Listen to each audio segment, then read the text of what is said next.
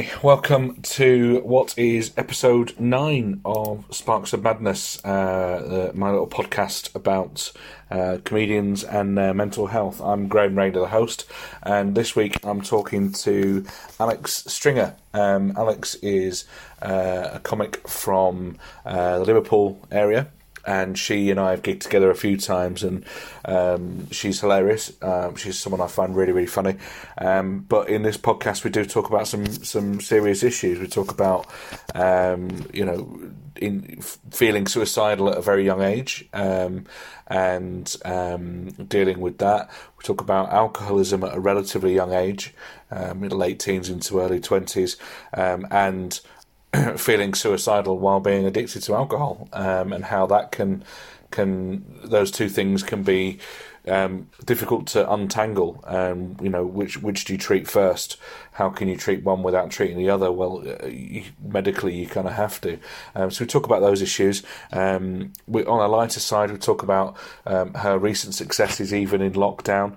Um, Alex was the runner-up in the West Didsbury uh, Festival New Act of the Year competition this year, which actually took place uh, like the football behind closed doors. Um, so it was a, an online gig, um, and interestingly for me um, and positively, um, the first three, the top three acts were all female comedians, which is really good um, generally because I think that in the current climate, it shows that that quality comes through regardless of gender, despite the recent conversations around Me Too and, and things like that in the comedy industry. But, um, we also talk about uh, very briefly about Dave Borden. Um, just uh, want to give him a mention. I'm sorry in this uh, podcast that I call you a prick. I love you like a brother. I was just merely jesting. Um, but yeah, it's quite a serious podcast. As I said, trigger warnings, I suppose, are yeah, discussions in some detail of suicidal thoughts and addiction. Uh, we also talk about dealing with life in recovery while uh, being a, gigging comic, and also um, talking about those issues on stage as part of your act and how uh, getting the balance right for the audience can be tricky, uh, but how it can be um, a positive experience as well. So I hope you enjoy this um, episode nine of Sparks of Madness, the fantastic Alex Stringer. Thank you.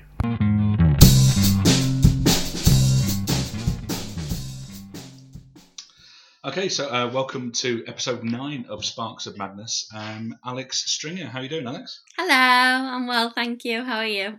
Yeah, I'm really good, thank you. Um, and I'm quite excited to talk to you because um, we're just coming off the back of uh, a bit of a success for you at the weekend. You uh, finished second in the the is it the West Didsbury Festival New Act of the Year? Yeah, right? yeah, so exciting. Um, and that was all done online, is that right?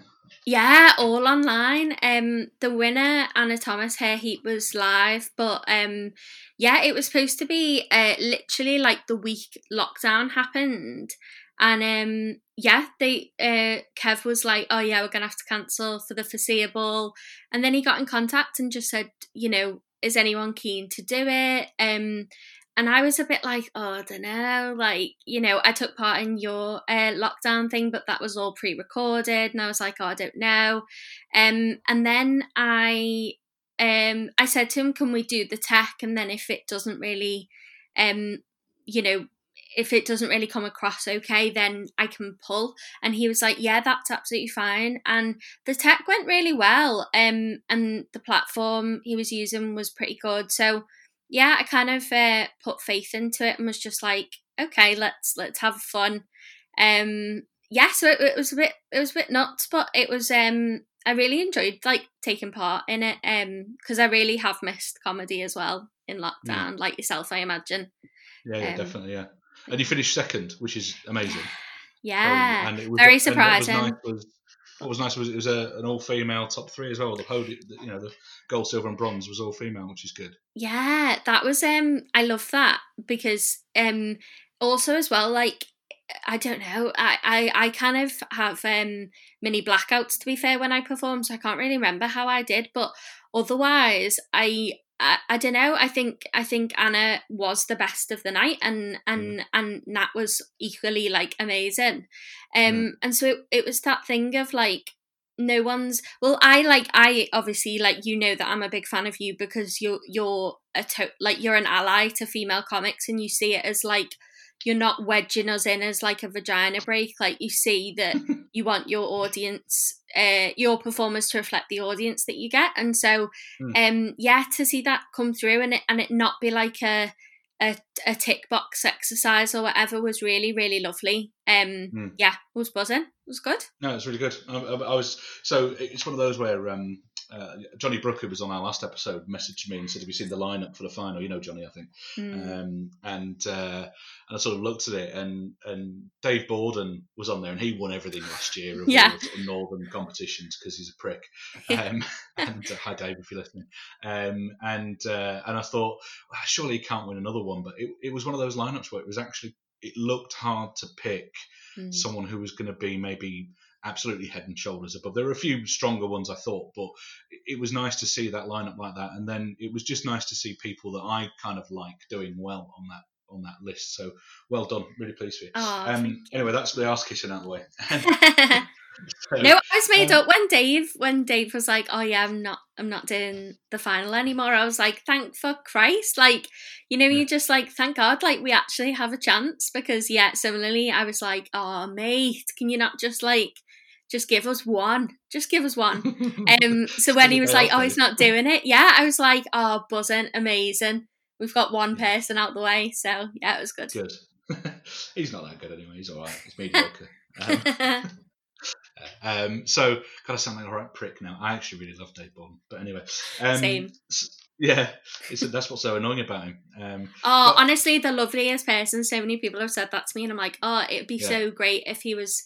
Um, can I swear on this? By the way, yeah, of course you can. I've already sweared quite a bit, but um, yeah, it'd be so much easier if he was a cunt, but he's really not. Like, honestly, Yeah. he's such a fucking lovely fat per- uh, Yeah, yeah. fella person. So, um, yeah, annoying. But Dave Borden He's- fan club here.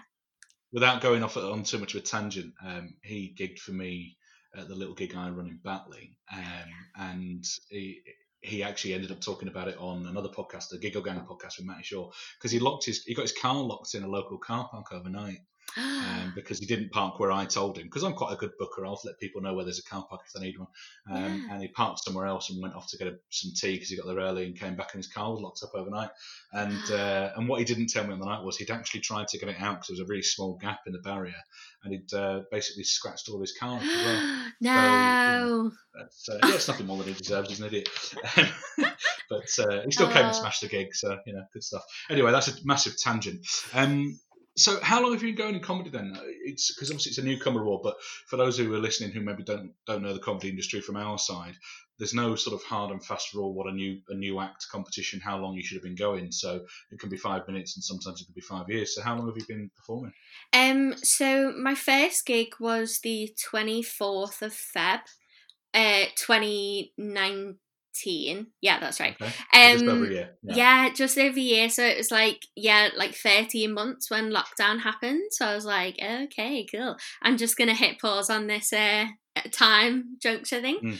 Mm. Um, but yeah, so not very long at all. Like literally a fetus. Well, no, just kind of come through, but um, yeah yeah. Not long. Yeah, and and I mean, if no one for people who haven't seen your stuff, what we'd possibly do is put a, a clip of your material on at the end, if that's all right with you. But Yeah. um, I think people who've seen you, and I think I saw you relatively early on. I probably saw you sort of summertime last year. You, you kind of one of those acts who is, looks almost like you've arrived kind of fully formed in the in your stage presence and your style. You've you've got a very clear kind of confidence on stage and a, quite a, a, a specific style, um, and it's one that that obviously is serving you well. But was that something that just did it come as naturally as it looks, or did, you did you stumble at first, or, or what? Um, no, uh, I I would love to to take credit and be like, oh, it's something that I honed my craft, but I really Mm. didn't. Um, I I I I didn't realize even really until about six months in, and people were like, you you have a voice and a tone that you go into on stage, and I don't mean to, but I think it's Mm. even probably how I write jokes as well. But um, yeah, kind of leaning into this kind of deadpan, sarcastic, very um. But I don't. I, I, yeah, it, it's literally um. I'm a law unto myself on stage because I don't really realise it's going to happen. And then, yeah, it just, it, it literally happens like that. It was straight off the bat. It was how it was. So I'm really lucky that that happened in that way. Um, but yeah, yeah, it's good. Mm. um, and then obviously lockdown has hit. So at the time of recording, we're now at the sort of the last week of May. Um, around the uh, all of the Dominic Cummings stuff in the news, just to put a placeholder in, it's probably going to be about a month or so before this gets aired. Yeah. Um, I don't know about you. I so I've been going probably about six months longer than you, maybe less, four or five months longer than you. Mm. Um, and this year felt like for me when it got to the start of the year was the first year where I thought, right, okay, I've found my feet a bit. Mm. I'm actually going to try and have some goals this year because last year the goal was just to keep gigging. Yeah. This year was like I'm going to set out some goals. I actually did something I've never done with my work, normal work in life, and actually planned ahead and wrote down some targets and some goals. And basically, all of them are going out the fucking window now. Yeah. Um, and that's just going to be, I'll just do that for next year. Is that how you felt about it? Is it just like write this year off and, and don't let it get to you, or is it hitting you hard, or what?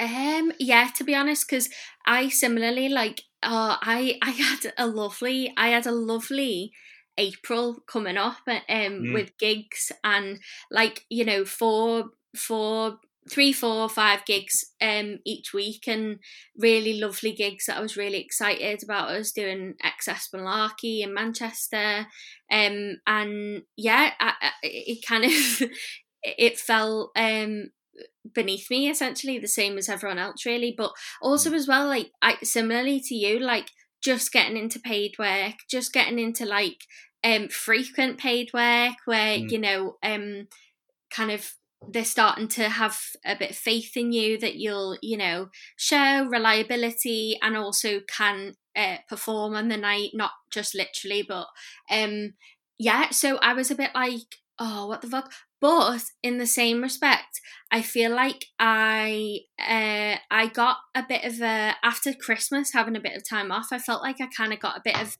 uh, fire under my ass, and I felt like I was like you know cracking on again and stuff. Mm. And so I I feel like mentally I was almost kind of like oh lovely to have a break in it. Like I love having a mm-hmm. break and a cup of tea and whatever. And then as the time's gone on, I've just um yeah, just tried not to go insane with it. Um, but also, I don't know, I'm a bit of a psycho in the sense that I'm an egomaniac with terrible self esteem. And so um, I worry about, I always think about, and I know you should not do, I need to get tattooed on my head that um, comparison is the thief of thief of joy. I love that saying because it is mm. so true for me. Um, but almost the thing that settled me is like no fucker else is going anywhere either. Um, yeah. I think if it was Al- Alex Stringer has to stay in lockdown alone, um, for how many months? I, I, well, I don't know where I would be at, but I think because everyone else is, I'm just kind of like, well, it's just one of those years. Do you know what I mean? Like I just mm. feel like I'm just being kind around being productive and you know some days i'll think of something funny and have a little write around it but other days and it's not coming i'm just not trying to push it because you know we're, we're people and we're multifaceted and I'm, I'm viewing it as waves in in every in every part of my life like um, grasp the days when you're feeling good and when you're not just be kind around it because it's just fucking hard. And also like you know loads of people are like oh you're gonna have a corona set when you go back. I don't want to fucking hear about it. Like no, i'm gonna have a like if there's a, a joke that deserves to be in it and it's good quality yes but otherwise it's like that thing of people don't want to hear about something they've lived through that just recently. Like people want to hear about fresh and other stuff. Um so yeah i that was like the weirdest way to explain the whole thing but um yeah no, I'm not you. I mean, I've not. I will confess, I've done fuck all writing. I've done no writing at all. I keep, I keep thinking, right, today I'm going to write something, and then I'm just the king, king of procrastination. I mean, I started a fucking podcast, so I wouldn't have to write anything. Um, it's like, um, but I have got. I mean, I've got some ideas, and, and, actually, last night for the first time, I started jotting those ideas down, and whatever. But I'm like you. I don't want to do. Um, I've, I tried doing a few bits early on in lockdown about what lockdown life was like and Mm. stuff, and a few little bits to camera and stuff. And it's just not my thing. I need an Mm. audience. I need to be live in there. Um, I've done a few bits to try and keep busy, but I find the online. A lot of people are moving to online gigs and stuff and trying to keep going that way. And, and more Yeah. power to them because I can't, I don't feel like I can do it. I did it for a friend's birthday party for his wife, um, where I Oh, got a couple of guys together and we had a Zoom call with her and like 20 of her friends or something. And and then had to mute them all so that we could actually deliver the material without any interference from mic rebound and all that shit. Yeah. And it was like every comic's nightmare because it was 20 different faces and silence. It was like, Yeah. Oh my God. this is what it's like to die the worst comedy death ever. But they were laughing, Yeah. but I couldn't hear them. And it was like, and I just thought, I'm not doing it again. I can't. do it." Yeah, I'm honestly, it's soul destroying. I've watched a few of them, and I'm like, oh wow, this I I'm not doing this. Um, but the only reason I did the West Didsbury is because I'm competitive, and also it like you get it, like it's a CV credit thing that you can be like, Yeah. oh, as a finalist or whatever. Um, otherwise, people have messaged me and been like, hey, do you want to do this online gig? And I'm like, hey, do you want to like poke your eyes out now? Like, I really don't. Thank you though for thinking of me. Um, because yeah, the people I've seen do it, like, they're really refined people Mm. but they're saying because you're not here in the audience you're not learning a lot from it all Yeah. you're doing is kind of test is practicing that muscle which i do see the benefit of but i also uh like i love being um it was great actually on the final the other day i'll, I'll stop talking about my uh, my wins soon but um but you know in the final i um my mic didn't work for the first like say five ten seconds or whatever and then they had to get me to start again and it really threw me. Like i was like shaking at the end of my set but almost my head went oh that's f- you fucked it um because of your technical technical issues. So just enjoy it and then i was able to be way more play- playful and i know that i thrive when i feel comfortable and like i can throw shit at the wall on stage in that moment and see if it lands and if it doesn't you laugh it off and you go into something else. But i loved that as um as a as, as a thing. But otherwise that does not work when you're not getting live people going ha, ha, ha, ha, Mm. or or not you know? Um yeah, I think I get the feeling you're probably a bit like me as well in that because I know a lot of people have said as well, oh God, you know, getting going again, it's going to be like sort of almost like starting again or whatever because it's been so long. I've got, I, I feel like with with the way that I react with an audience and the way I perform, I think you're a bit similar. Two or three gigs back in, it'll be like we've never been away. That's Yeah. how it feels to me. Once you get back to a proper, you know, proper numbers and stuff like that, and proper numbers can be anything from like some gigs, it's double figures, isn't it? You know, it's like yeah. um, so I, I think I'm not worried about that, and I'm and actually I think that the quality will always rise anyway. Um, you know, you- like you were saying about just breaking into regular paid work and stuff. I'm like you. I had my April and May. I was I had Gary Delaney. I was supporting in. Middlesbrough. I was gigging with John Richardson. I was meant to be gigging with John Richardson last Saturday. Um, and I was like, and I was nearly put something on Facebook, and I was just like, no, because that's just a cry for attention. You know what I mean? I was like, I'm not going to Yeah. fucking do it. I, I cry for attention enough times. I don't need to add that one to the mix. Um, but I think I've kind of come come to terms with the fact that those things are, are rescheduled or not happening or whatever, and just kind of just want to get through it and get out the other side now. But Mm. in terms of your mental health, and um, not not just with lockdown, but generally, you've got quite an interesting kind of history, I suppose, um, which you, you're very open about. Um, so tell us about that. I won't put words into your mouth. Um. So, um, I was um. Uh, it sounds really weird because obviously I, I sound really. I hope I sound really joyful and happy because I am. Um, but I was uh, suicidal from uh, the age of eleven to seventeen, um, which is a long old time to not want to live. Um, and I I always thought about yeah, it's so weird. Like I remember I remember like finding out that like Eric Clapton's kid fell off fell off a balcony and died and I remember kind of romanticizing it. Oh, people are gonna listen to this and go, She's fucking nuts, don't hire her. But I remember thinking about it a lot and then when I was 17 I wanted to I was thinking about tablets and what what would uh do the job, shall we say. Mm. And I I just got this uh, literally this thing overnight where I thought oh, I need to tell someone. And I told my mum where I was at. And I I got a little bit of therapy. And my actually my school chaplain was my therapist for a bit hilarious um big up to mr murray by the way um but yeah he kind of um really helped me at the time and i was able to get out of it and then i at 23 again it was happening again um i was put on antidepressants but at the time i i'd been drinking alcoholically for about four years um and al- al- addiction and alcohol is riddled through my family um but i just didn't think it was possible to be an alcoholic at 23 um mm. but i i saw a psychiatrist and she was asking me about she asked me how much i was drinking and for once after years of just feeding the doctors the you know the the the party line of oh, occasionally and yeah exactly like every so often oh just at a birthday whatever.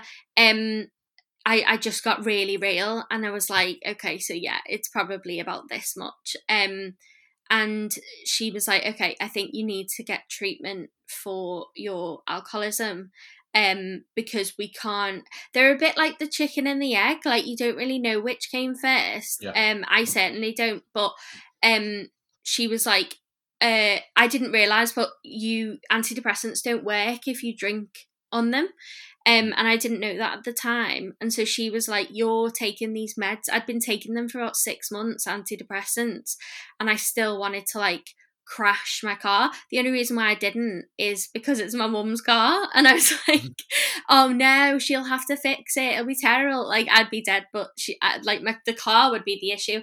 Um, but yeah, so I, and I, I don't know what happened, but I just, I really, really wanted help because I think I was so, I knew that I, I, as much as I did want to die, I, I was very much told by that psychiatrist that, you know, suicide is a you know it's an illness that affects so many people and she was like i don't know if your mum will survive this. And i don't think she meant to threaten me um she's great. But hmm. it actually really helped because i was like oh if my mum dies my sister might kill herself and then my niece my niece was a month old when i got sober. Um mm. and yeah so from then i was like oh i can't do that. Um and I, I really got this this willingness to kind of find out what was wrong with me. And i would say that being in treatment i thought i was going to be in with famous people. I wasn't. It was quite annoying. Um but i really really learned what was wrong with me and i realized that um i i have an illness that tells me i don't have it. Um i i do everything to excess. I can become addicted to everything. And um you know uh, there is a way out of it and i can i can get help as and where I, where i can get it you know? Um and then and then uh yeah a year later uh, uh like a year and a a year and a half later i started comedy so weirdly yeah. and so yeah. you're sober now you you could you yeah. sort of now uh, there's different labels people put on that do you put do you class yourself as in recovery or a recovered alcoholic do you still class yourself as an alcoholic what's the uh, yeah, oh no, definitely an mm. alky through and through. Um, you know, I, I feel like I was born an alcoholic, and I feel like I'll die an alcoholic. It's a it's a an illness that I don't think I'll ever get away from. Mm. Um, but I am in recovery. Um, mm-hmm. I don't know. It's weird when I hear people say recovered. Um, I I get a bit like, oh, you can't recover from it. It's something that you mm. have to just you know bear with and, and yeah. yeah. and manage it um but then also i do get you know people follow certain things and people say i've recovered from a hopeless state of mind and mm. and so i do get that in the sense that i can live today without drinking um but yeah i personally say i'm an alcoholic and i'm in recovery mm. um for alcoholism so yeah hmm. and and for you the the addiction to alcohol and the the mental health issues were almost one and the same. Really, the Venn diagram is almost just a circle for that, isn't it? It's like yeah. the, the hand in glove, aren't they? Yeah. Um, we, we spoke with um, Jem Stewart, who I don't think you'll know because he's not someone who's on the circuit hugely often. He sort of dips in and out, but he's also a performance poet, and he's a, a recovering alcoholic and is now actually an alcohol addiction counsellor. Wow. Um, he was so that's what his job is, and he was sort of talking about um, that thing of you know what you know it's kind of two asses of the same cheek, for want of a better phrase, really, um, Mm. or two cheeks of the same arse even. Um, so it's um, it's really tricky. I mean, my dad, my natural father was an alcoholic, and I've always worried. I don't. I always worried I would end up one. Um, and as a teenager, almost drank to excess to prove that I wasn't, which Yeah. is really fucking stupid. Um, um, yeah, it's it's tricky, and and it's something that in certainly in the comedy world, there's quite a lot of certainly most comedians I know who I've spoken to about it will immediately reel off a list of or, or you know the standard list of mental health issues, and a Mhm. lot of them have had issues with substances. Whether it's full blown addiction or whether it is when they're at their lowest mental health yeah. um, state, then they'll delve into substance abuse or whatever. Mm. Um, and some people at the other end of the scale almost feel like they manage their mental health with with substances. So like someone like Keith Wild, Mm. um, if he's not got some decent weed to hand, then Mm. he feels like his mental health might take a plummet because it's kind of his medication. If you like, he uses it medicinally. So it's Yeah. really really tricky, I think. And, and in an industry like ours, um, it's it's so prevalent, and and you're you're performing in kind of right in the you know in in the fire if you like because everywhere is is booze related isn't it? It's just Yeah. booze everywhere in comedy.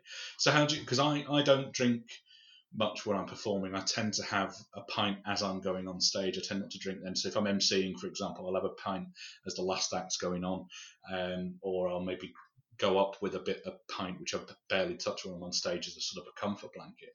But do you find that it's easy for you to put yourself into that situation where there's there's ale around all the time and you're you haven't got Dutch courage that that not that non-alcoholic acts have got or? Um, uh, uh, initially, when I first started uh, dipping my toe in, as it were, um, I think I was like, um, you know, luckily because I got sober really young, I kind of had to um learn my boundaries and mentally feel well when I'm going into they call them wet places, which is you know bars, clubs, things like that. Um, and I kind of had to learn about how I how I can live in those worlds that I used to, um, that kind of used to own me essentially, um, and learn how to live in them because I what I didn't I felt like when I got sober I was like if I can't go to friends' birthdays and go out with my friends of a weekend if they're going on a night out or whatever, like what is the point anyway? Like I'll end up being resentful of the fact I'm an alcoholic and I'll drink again. Um and so I really really didn't want that. So it was it was you know, it was months and months of literally dipping my toe in. I remember my first time I I had New Year's when I was sober. I fucking hated it. It but it was my favorite holiday when I was drinking, and Mm. that was just because everyone else seemed to step up, um, Yeah. their their alcohol use, and so I felt like I was. It was my day. It was my night. I was always obsessed with that. Um, and so my first one sober, I fucking hated New Year. It was the worst. I was home by half nine, just like Mm. whinging, um, just because my whole life had changed, and I've just had to be really wary of like just questioning myself of like why are you here? If there's a reason for you to be here and an occasion, then it's fine. But if mentally you're feeling a bit out of sorts, go home because I never ever I never ever went home when I was drinking because being out allowed me to to stay in it. So yeah, it it was just kind of that. So I had to be really wary of that going into starting comedy. Um but very quickly I I was I don't know and I think maybe it, it, depends how you view it. I think some people view stand up as just a hobby or whatever whereas I kind of view it viewed it very much as like a job straight off the bat. And Mm. again, it's like the thing of like um you know, I, luckily I have made friends in comedy as time's gone on. But initially it was like, I'm not here to make friends. I'm here to do something that I enjoy doing. And if I make friends, then that's just a, a bonus. Um, so I was just kind of like, you go in, you do the thing, and you leave, and that's it. And you don't kind of just stay afterwards just to kind of have friends because I was very much like have friends it's fine um but then as yeah it's weird like as time's gone on um uh the amount of of of, of comics that have been in my car and they're like oh yeah by the way like I think my drinking or whatever is is a bit out of hand, and you know, you're like, I'm not a fucking doctor. Like, there is help available. Go and get it. Um, yeah. because I'm not your mum. Um, but also I see how prevalent it is. Like I feel like, and I love sharing about it actually because I am so fucking proud of myself, and I never say that. But I mm. feel like a fucking rock star getting on stage and telling people jokes stone cold is so um is so hard and so daunting. I know so many comics who couldn't do it. Um but knowing that I can do that with when I couldn't literally like I couldn't do anything sober when I was drinking. So now the fact I can do that, I feel so powerful. I say not powerful. I feel empowered by it. Um, and it it really is a gift of my sobriety. Like I don't say that lightly.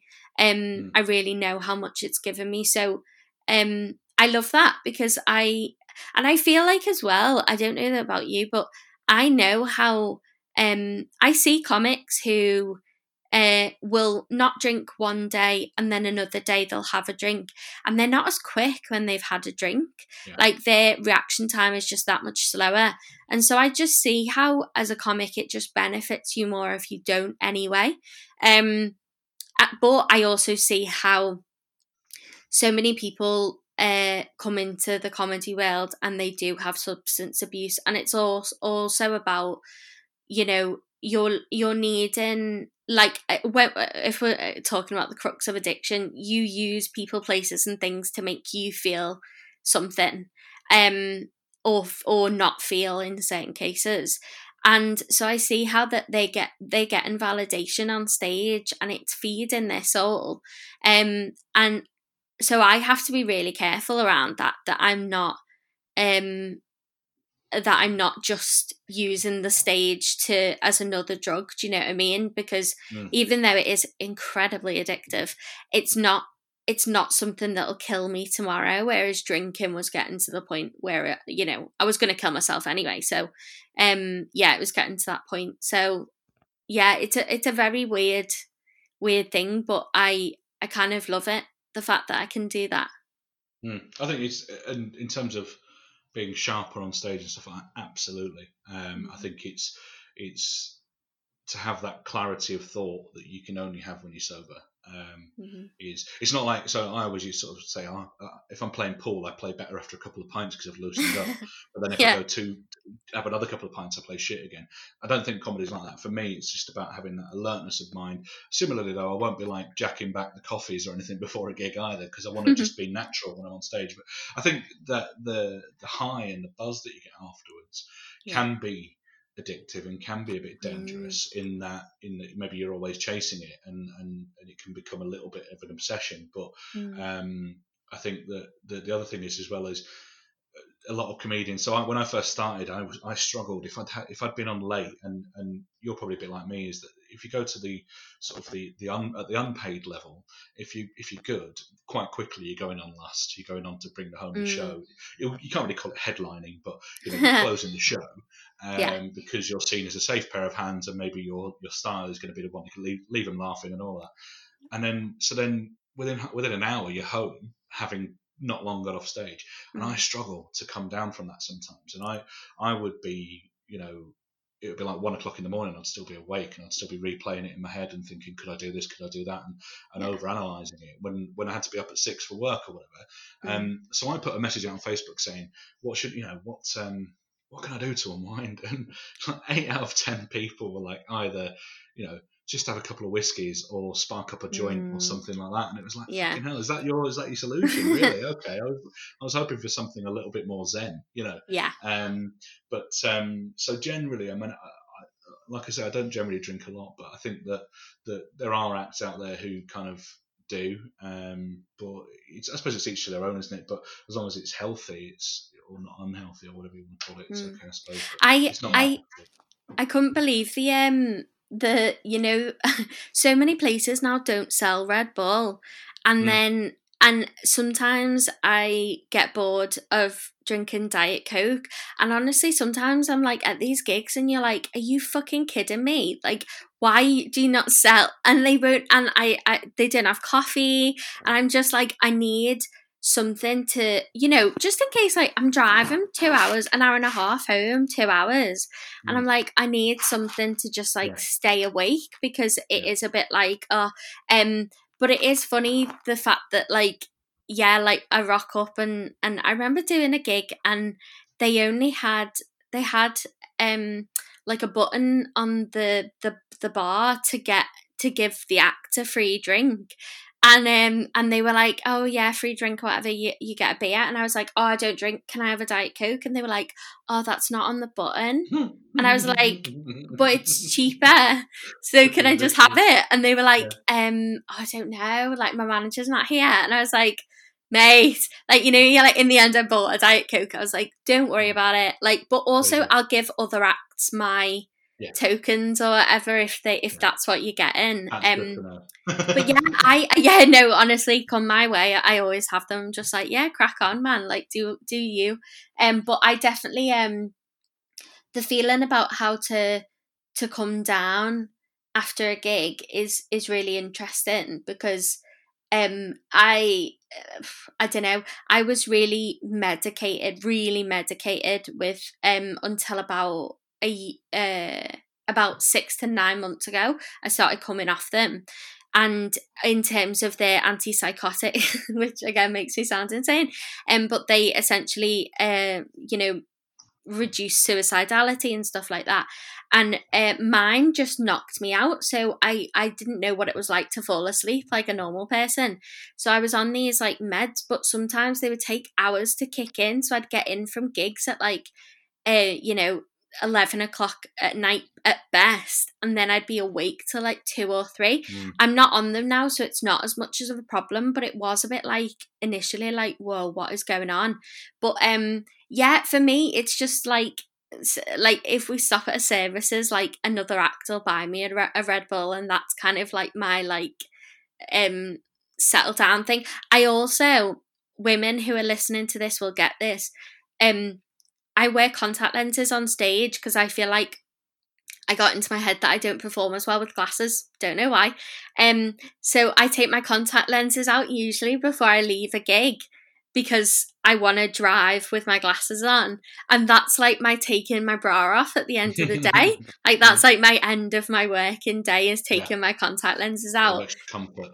Yeah, and I, I think people must think I'm nuts for that. But yeah, otherwise I think um I also I love that Sarah Millican I think wrote about it somewhere about the idea of um you can only give yourself until 11 a.m. the next day for a gig and I really follow through with that because if I um you know I'm not happy with it or I'm high as a fucking kite I need to really watch that because mentally I don't do well with highs and lows. I need to maintain some kind of um consistency. So I need to kind of dr- either pull my ego back or kind of make myself aware that it was one night and that we Mm. go again like whenever the next gig is. Millican's law, as they call it in, in the industry, is is kind of one of the most quoted, certainly towards new acts. That is, and and if if anyone listening wants to hear her talk about it, Stu Goldsmith has the Comedian's Comedian podcast, and her, I think her first episode on there, she talks about it at length, and and also about other things about getting into the industry, and a lot of it is about looking after your mental health, although Mm. maybe not as overtly as we're talking about it now. It's Yeah. a really important thing. You know, you you, you can't um, you can't ride the highs really high all the time without riding the No. lows. So sometimes it's safer to just Yeah. accept they're both going to come. It's that um, it's kind of that's the thing is is try and keep yourself centered even if you've even if you feel you've smashed it. And we know that you know Yeah. all comedians love to say they've smashed every gig, but we know Yeah. they. Yeah, Um, I don't think as well. You know, the other thing that I do find really interesting is I, I, I definitely get nervous before like every gig, but um, some of them don't consume me as much because I don't know. I feel like when your life ha- was essentially, uh, my, you know, three years ago when I got sober, my my whole life turned on its head. And so I think it puts it into perspective of like when people are like, you know, shitting every two seconds or they can't sit still because they're so nervous about going on stage and it's literally taking over them as a person.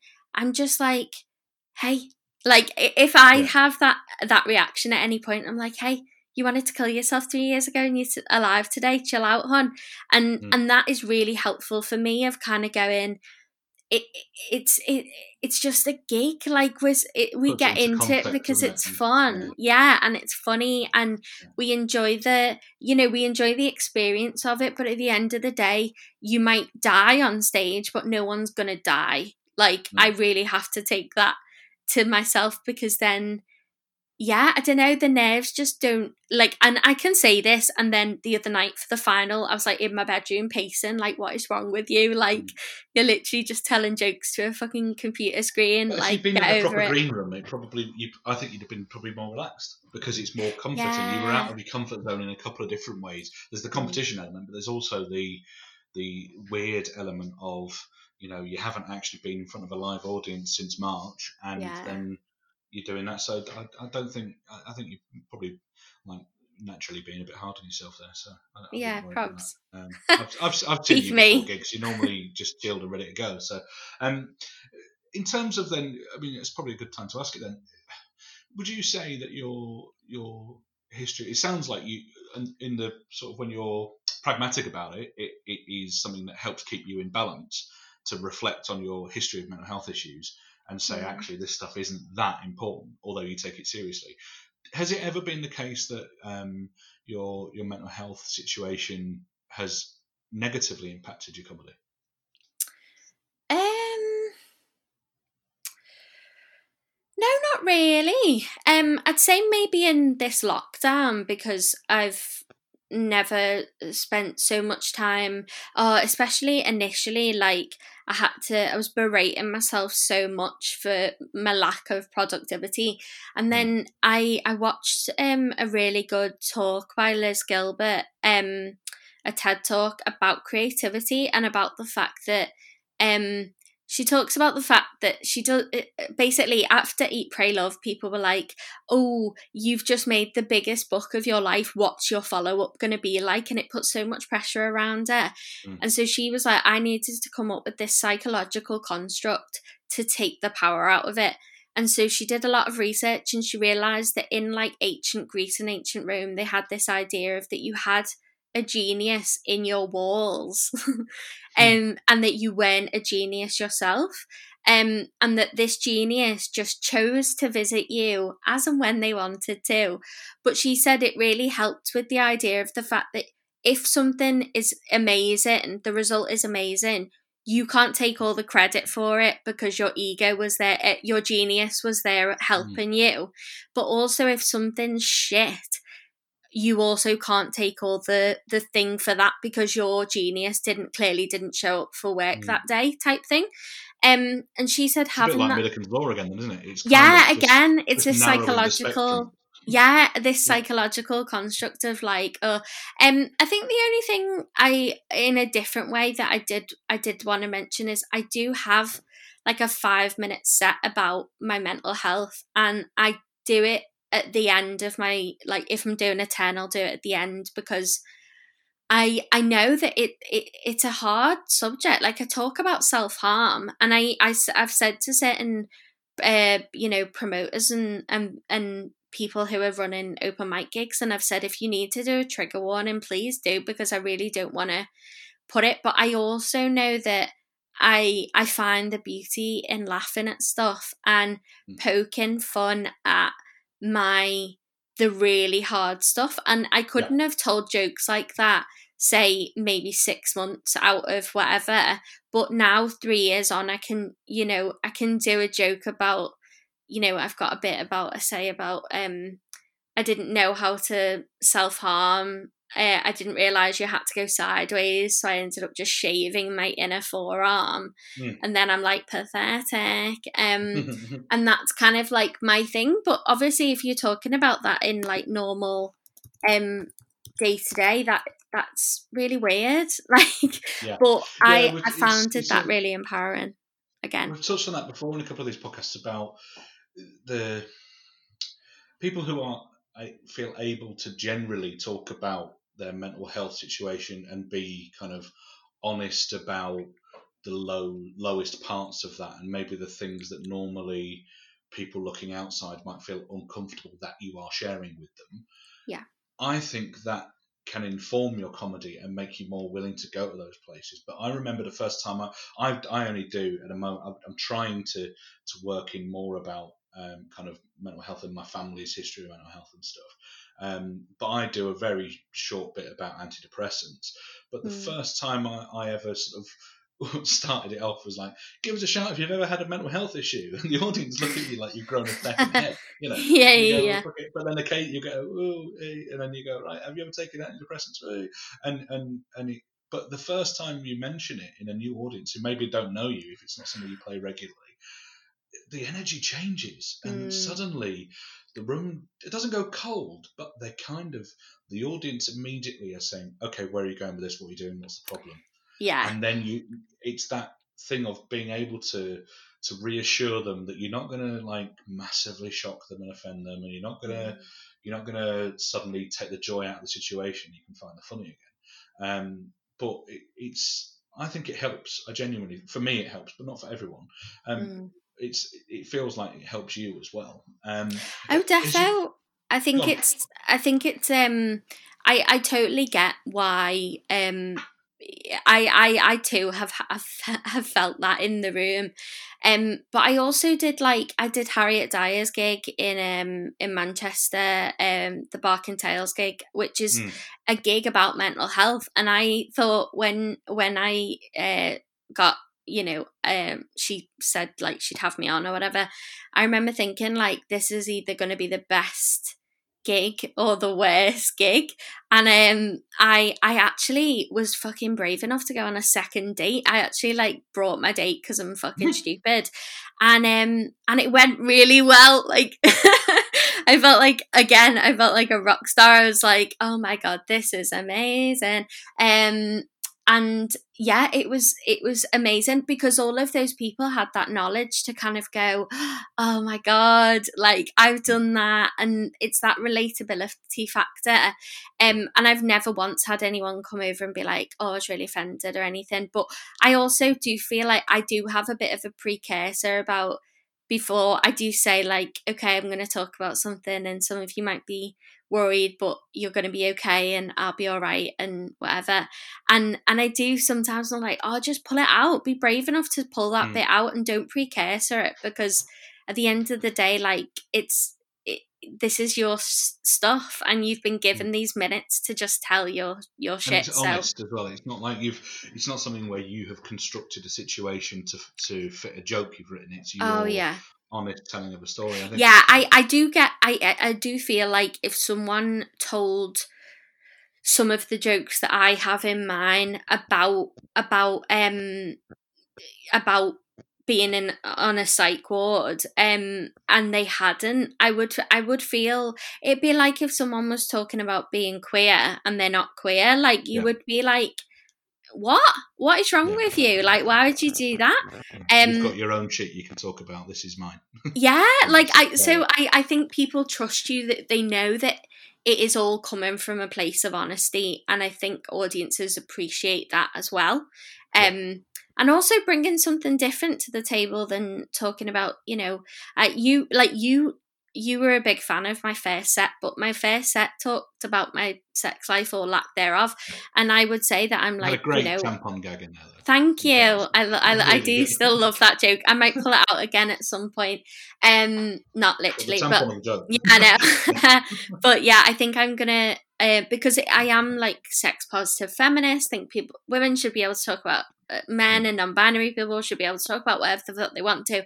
But at some points, like your Batley gig was amazing because I walked in and was like, these people are probably gonna hate me, and then they absolutely loved it.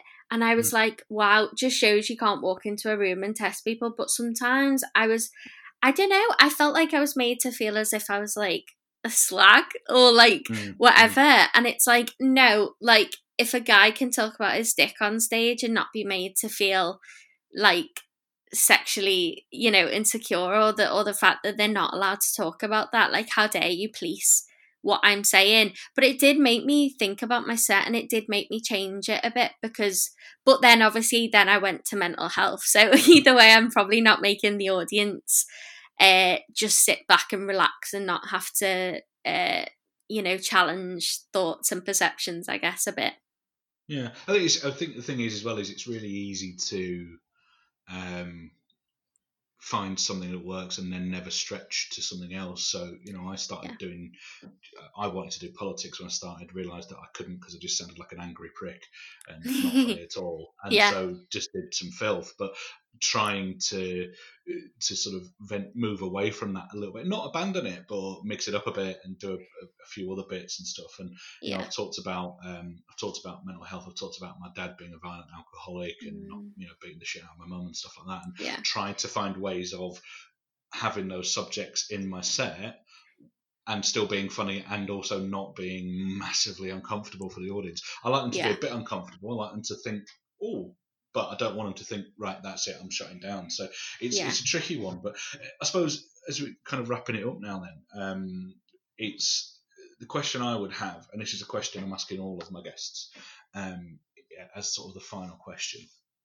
And yours, I suppose, is you know one of the more out of we've had nine episodes now, and yours is one of the the stories, if you like, or the, I don't want to use the word journey because it sounds like a fucking X Factor. But, um, the, the, your experiences are perhaps a bit more extreme than other people's um, that have been on. Um, not to invalidate theirs at all. Um, if you could take all that away, if you could say that in the future you knew you were guaranteed that your your mental health um, would be permanently good you'd be healthy mentally for the rest of your life without any dips or blips. But the the bargain you had to make, the cost you had to pay would be that you'd never gig again. Would you take that deal? Um no. Hmm.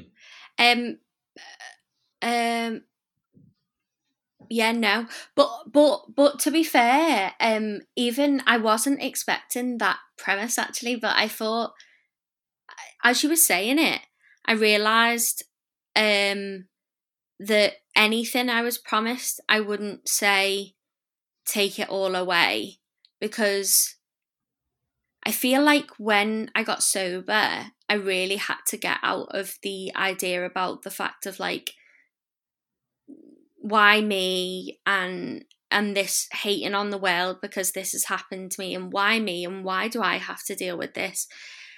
And actually now I think it just shows my acceptance around it, but it's part of the fabric of who I am as a person. And so I feel like if I took any bargain, any bargain to take that away from me, I wouldn't be who I am as a person. So not for anything like not for anything like even if you were like for the the biggest dream because I, I love comedy but like never performing again isn't like the worst thing like killing myself is the worst thing mm. um but it it, it it it yeah it's so much a fabric of my life that if i i took all that away and had all the good things. Like that's not a person. Like a person that I want to relate to is someone who's who's been through stuff. Like that's what makes us that's what human connection is about. Um and yeah, the the one last thing as well I did want to say, I feel like I've been far too open about my addiction to capitalize on it. But um I did want to do initially I saw Daniel Sloss's X tour and I did want to do he does like this whole setup. Oh, spoiler by the way, if you want to watch it, don't listen to this next bit.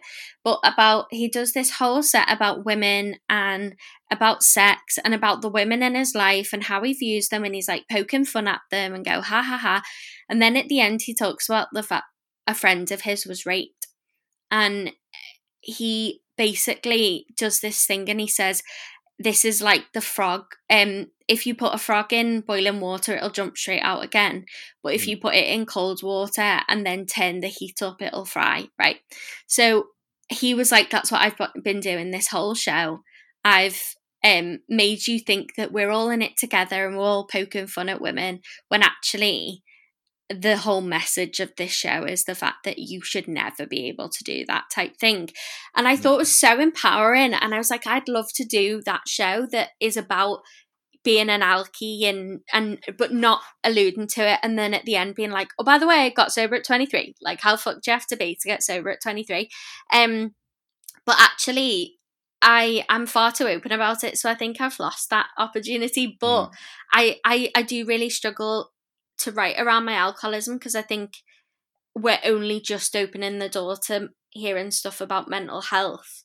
And you want to make it relatable and also most audience members who sit in front of us have a glass of wine or, or a bottle of beer. And I don't want them to feel shit because I choose not to or I can't safely do you know what I mean? Um and so yeah um but yeah sorry I just went off on a bit of a tangent there No, no, but I just thought I think I, I think at some point you'll you'll kind of you'll crack that walnut and you'll find a way of doing it Mm. that that meets your kind of standard that you've set there about not sort of alienating the audience. I think, um, but because everything we talk about on stage, the audience have had some experience. It's very very rare that you could Mm. bring up a subject on stage that the audience either haven't experienced themselves or don't know someone who has and so are familiar with it. It's, it's quite unique, I think. Um, Yeah. Although, uh, you know, these days with with kind of shifting norms in terms of gender and, and sexuality and stuff like that, some people might find some of that a little bit alien. But I think generally things like mental health and substance abuse and stuff like that now are they're, they're being dragged into the mainstream quite rightly. Um, Mm. and you know, and we can still be the the court jester and kind of navigate for those people what's a, what's all right to say, what's not all right to say, push the boundaries a bit, and and you know, and and just just bring it all out into the light, I suppose, which is which is part of our job, I think, as you know, without being trying to sound too wanky about comedy. Um, Mm. You know, I definitely think that that we're the ones that need to sometimes hold a mirror up to, to people. Um, and, Yeah. and we can do that. Well, that's I- definitely and what I who mainly do. Talks about wanking on stage. so- yeah say like i that's what i want to do but i also know the fact that you know i've got a joke about chimpanzees and i've got a joke about uh, Hmm. washing your dick and they both kill and so i know i can do them anywhere but at Hmm. the end of the day i also want to talk about you know uh, the the whole different part of me as a person and Mm. yeah educating but not being yeah tit over it and be like i'm gonna teach Yeah. you something today kids yeah, yeah, yeah. Wicked. Listen, Alex, it's been it's genuinely been really enjoyable talking to you. I could talk to you all day, um, but um, we're not gonna because that'd be crap for the listeners. So, um, but thank you for coming on. Um, really enjoyed it, and I hope to see you and gig with you again when all this shit goes back to normal or something, some kind of normal. Um, Oh, but, you too, um, man. Thanks for coming on, and I'll speak to you soon. Okay, okay. speak soon. Bye. Thank you.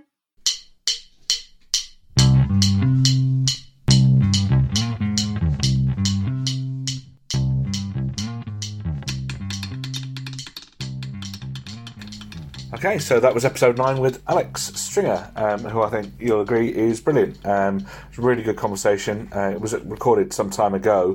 For context, it was recorded at the end of May, so about six weeks ago from, from then till now when we're publishing it.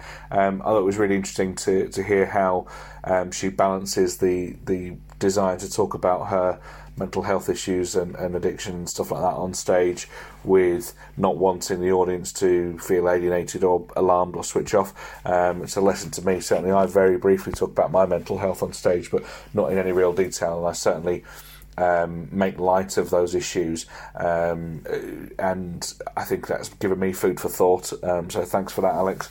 Um, coming up, we have uh, next week we have uh, a good friend of mine, um, Sam James Cook, SJ Cook, who is uh, a young whippersnapper um, of a comedian. Who started at the same time as me, but is in his very early twenties, um, and is going through uh, an issue kind of live really. We, we spoke about six weeks ago and it was at the time when he had literally just decided to seek some help for his mental health issues. So um, we'll be talking with him and then i'm uh, in the process of booking some more guests coming up but uh, we're coming up to 10 episodes next week. So thank you to everyone who's been listening. We've had some lovely feedback and, and reviews um, and uh, i'm just hoping this podcast will keep going from strength to strength. So thanks for listening.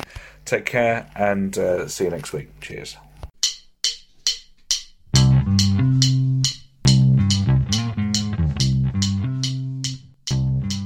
Sparks of Madness is hosted by Graham Rayner and is a Gag and Bone Man comedy production.